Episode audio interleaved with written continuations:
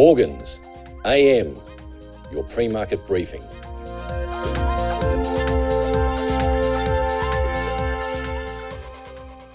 US equity markets logged a second consecutive session of steep losses in the wake of last Friday's blistering inflation report.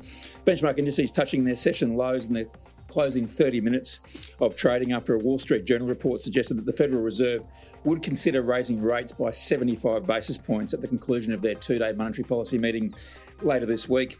Dow tumbled 876 points or 2.8%, dropping as much as 1,019 points at one point in the session. Boeing Co, Salesforce, and American Express are all down 5% plus among the major drags on the Dow.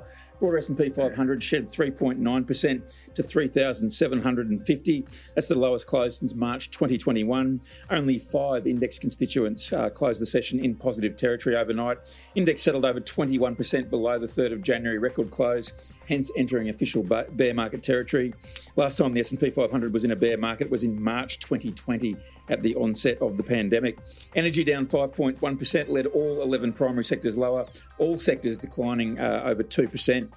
Travel stocks declined. That was despite the Biden administration uh, over the weekend announcing that it will drop the COVID 19 testing requirements for inbound uh, air travellers from abroad from Sunday. Uh, the 12th of June, ending one of the longest running travel restrictions of the pandemic. Uh, despite that news, uh, United Airline Holdings fell uh, just over 10% overnight. Delta Airlines down 8.3%. Cruise operators also uh, weaker. Carnival Corp and Norwegian Cruise Line Holdings down 10.3% and 12.2%, respectively. Nasdaq slumped 4.7%, extending losses for the technology centric index during this current sell off to more than 33%. Netflix was down over 7%. Uh, that was following a downgrade from Goldman's uh, late last week. Also, Nvidia and Tesla both down over 7%. Small cap Russell 2000 index slumping 4.8%. The inflation report weighed on sentiment last Friday, dragging US uh, equity markets sharply lower. Dow was down 880 points or 2.7%. All 30 members of the index are declining. Broader S&P 500 down 2.9%. I mentioned Tesla. It actually rose in extended trading last Friday. That was after proposing a three for one stock split in its proxy statement filed uh, late last week, saying it would provide more flexibility for its employees managing their equity and serve as a recruiting tool. The split would mark Tesla's second in as many years, with the uh, electric vehicle maker undertaking a five for one stock split in August 2020. Uh, Tesla is uh, slated to hold a shareholder meeting on the 4th uh, of August. Nasdaq was down 3.5% last Friday. Small cap Russell 2000 index down 2.7%. On the US corporate earnings front overnight, Oracle Corp uh, reporting after the closing bell, rallying over 13% in extended trading. That was after a sharp bump in cloud license and on premise license revenue and moderate gains in cloud services and license support revenue underpinned a better than expected fiscal fourth quarter result. Oracle didn't issue uh, first quarter guidance. Uh, I touched on that US economic data that was released last Friday. It was all about the consumer price uh, inflation report. CPI accelerating 1% in May after gaining 0.3% in April. That was more than the 0.7% gain expected by economists. Gasoline prices rebounded 4.1% in May, food prices jumping 1.2%. In the 12 months through May, the CPI increased 8.6%. That's the largest year on year increase since December 1981 and followed an 8.3% advance in April. Economists had forecast an 8.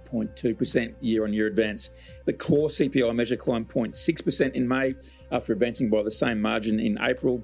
That was also more than the 0.4% uh, increase forecast by economists. Core CPI increased 6% year on year, following a 6.2% rise in uh, April. Travel and leisure sector down 5.3%, led sharp losses on European bourses overnight.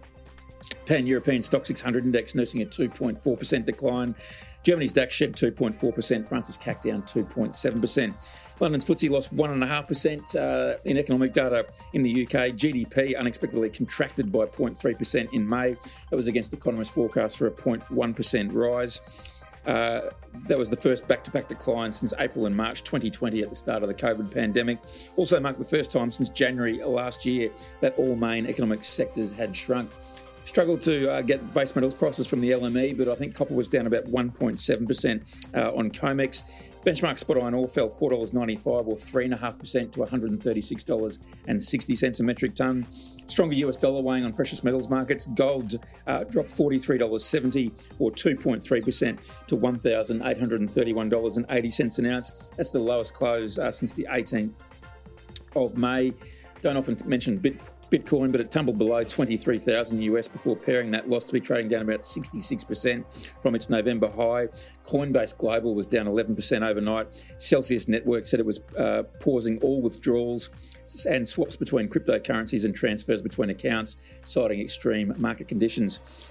Oil price settled with modest gains to open the week, recording their first advance in three sessions. WTI added 26 cents to $120.93 a barrel.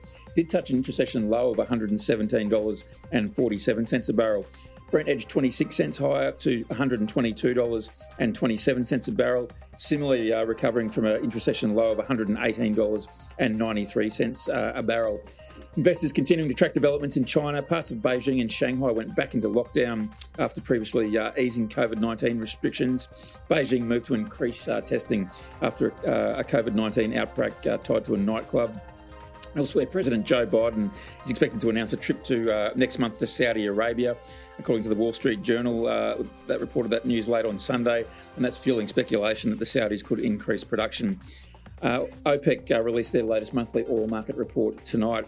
US 10 year Treasury yields jumped 21.5 basis points to 3.37% overnight, highest yield for the benchmark maturity since the 21st of April 2011.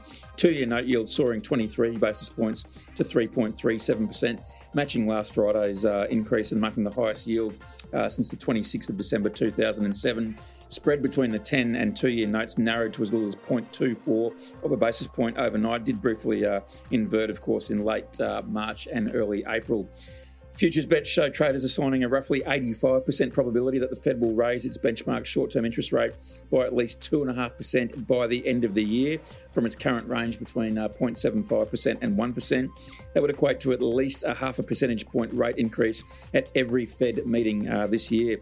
Fed Reserve hosts its latest two day monetary policy meeting uh, on the 14th and 15th of June uh, this week, widely expected to raise uh, rates by 50 basis points when they announced that decision Thursday morning, uh, our time.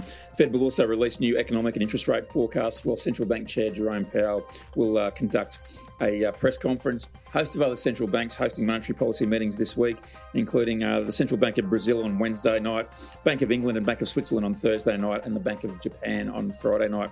Aussie dollar quite a bit weaker, down about 2%, buying about 69.3 US cents.